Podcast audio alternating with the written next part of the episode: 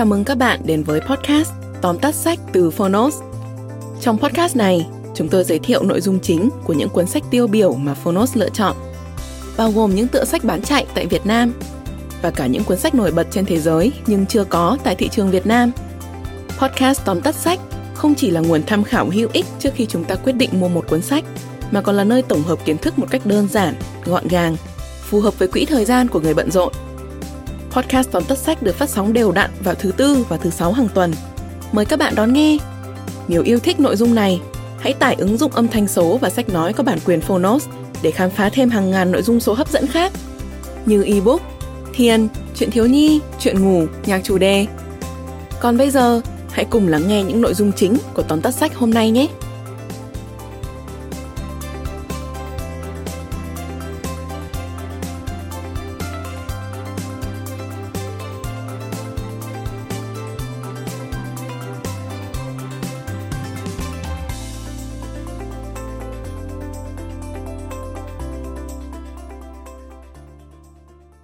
Bạn đang nghe từ Phonos.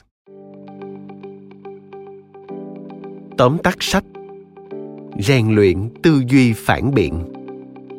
Tác giả, Albert Rutherford.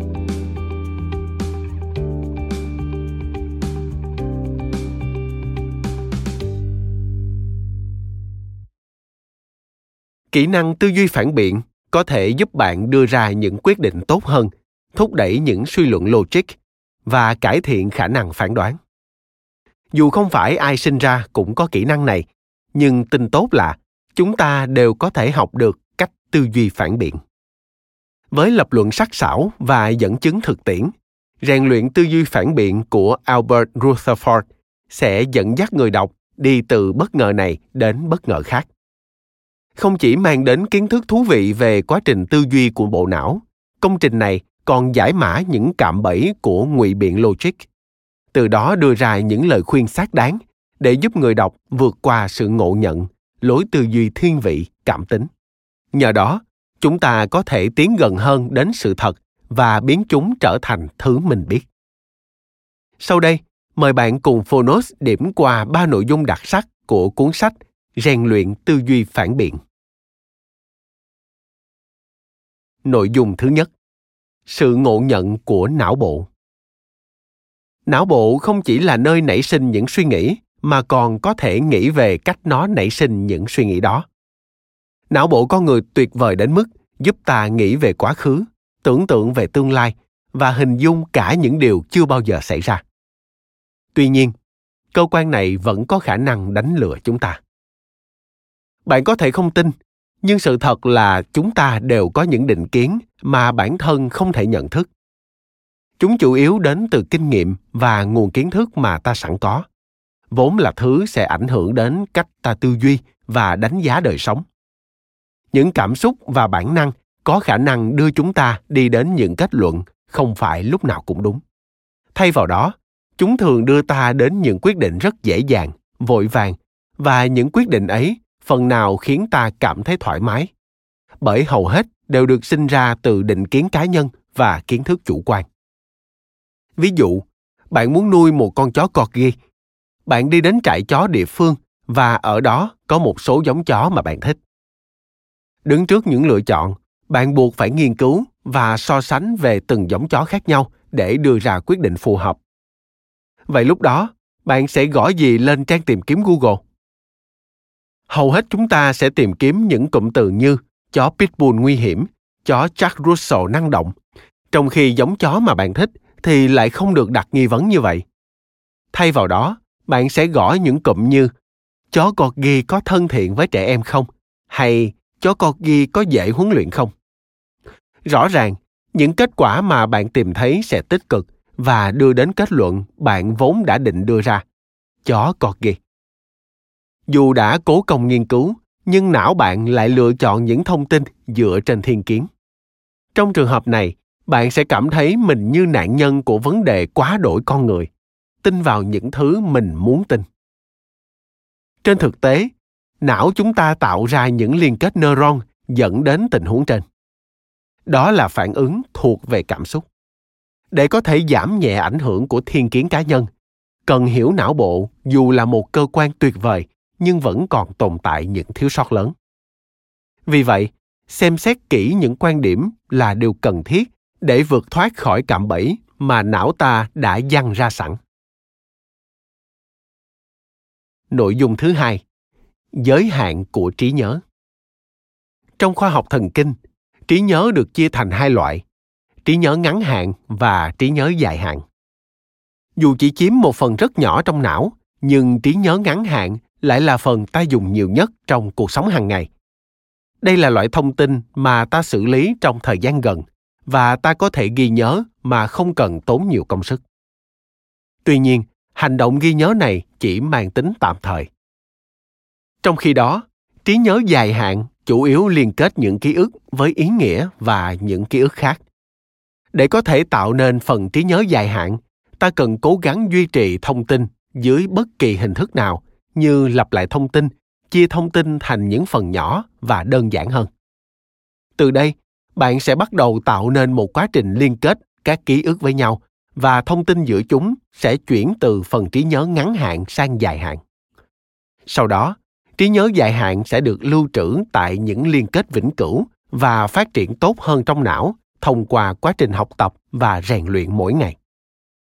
Bạn có bao giờ tự hỏi mình có khả năng nhớ nhiều đến mức nào chưa? Năm 2007, Richard Wiseman tiến hành thí nghiệm nhớ lại toàn bộ để kiểm tra chính xác não người có khả năng nhớ được bao nhiêu thứ. Thí nghiệm được thực hiện với hai nữ tình nguyện viên và họ được xem 10.000 hình ảnh trong 2 ngày. Sau đó sẽ được kiểm tra xem nhớ được bao nhiêu hình trong số đó. Dù biết con người có khả năng ghi nhớ thông tin tốt hơn nếu có hình ảnh kèm theo, nhưng Wiseman vẫn hết sức bất ngờ khi khả năng ghi nhớ của họ trung bình có thể lên đến 98% đối với 612 bức và 65% đối với 10.000 bức. Hóa ra, chúng ta có thể nhớ được nhiều thứ hơn ta nghĩ. Con người quả thực có một trí nhớ hình ảnh siêu phàm. Tuy nhiên, trí nhớ của ta không dễ dàng truy cập như ổ cứng máy tính mà có giới hạn nhất định. Qua thời gian, những ký ức có thể sắp nhập thành một ký ức duy nhất hoặc có khi một mạng lưới ký ức mới sẽ đè lên trên cái cũ. Điều này đồng nghĩa với việc ký ức của ta không phải lúc nào cũng đáng tin cậy. Ngay cả khi đó là phần trí nhớ dài hạn, nếu không được rèn luyện thường xuyên thì theo thời gian, các liên kết hình thành trong mạng lưới neuron thần kinh sẽ mất đi. Và đó cũng là lúc phần trí nhớ này sẽ mờ đi. Nội dung thứ ba, sức mạnh của tư duy phản biện. Khởi đi từ khiếm khuyết của não bộ và giới hạn của trí nhớ, sách rèn luyện tư duy phản biện chuẩn bị một nền tảng để bạn có thể dần tiến sâu vào địa hạt tư duy phản biện. Tư duy phản biện không có nghĩa là phê phán gay gắt mà chủ yếu giữ cho cuộc tranh luận được diễn ra bình tĩnh hợp lý và văn minh. Nó cho phép bạn phân tích lập luận của mọi người và cho họ thấy cái sai của họ mà không cần lăng mạ hay sỉ nhục. Điều này sẽ giúp ta làm việc dễ dàng hơn với những người không đồng quan điểm. Vì vậy, trong các dự án đội nhóm hay các hoạt động cần sự cộng tác và phối hợp, tư duy phản biện sẽ đóng vai trò quan trọng, bởi nó có khả năng tạo ra môi trường lý tưởng cho những tương tác về mặt tri thức. Ở một khía cạnh khác, nhiều người vẫn nghĩ, để có được tư duy phản biện bạn cần biết nhiều kiến thức. Tuy nhiên trên thực tế, đây là một quá trình rất khác so với việc chỉ ghi nhớ hay tiếp nhận thông tin.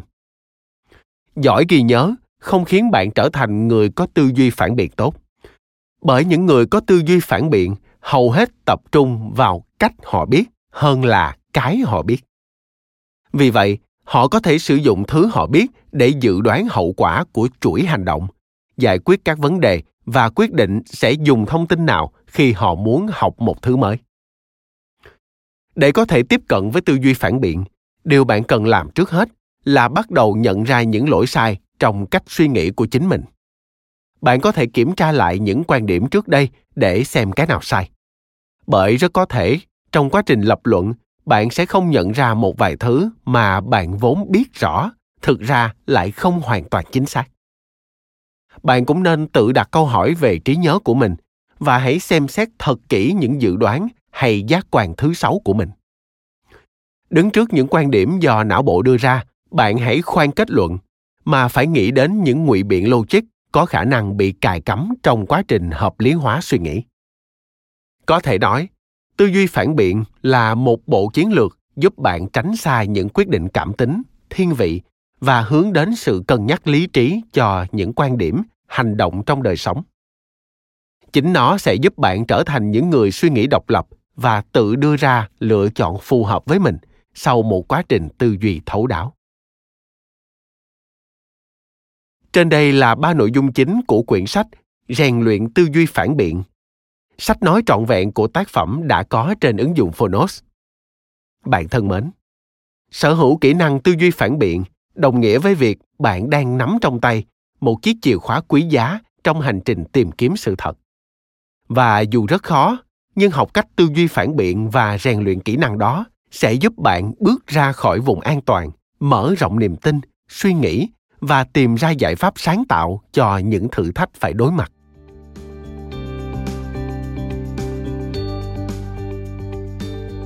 cảm ơn bạn đã lắng nghe tóm tắt sách rèn luyện tư duy phản biện trên ứng dụng phonos. Hãy thường xuyên truy cập vào phonos để đón nghe những nội dung âm thanh độc quyền được cập nhật liên tục bạn nhé.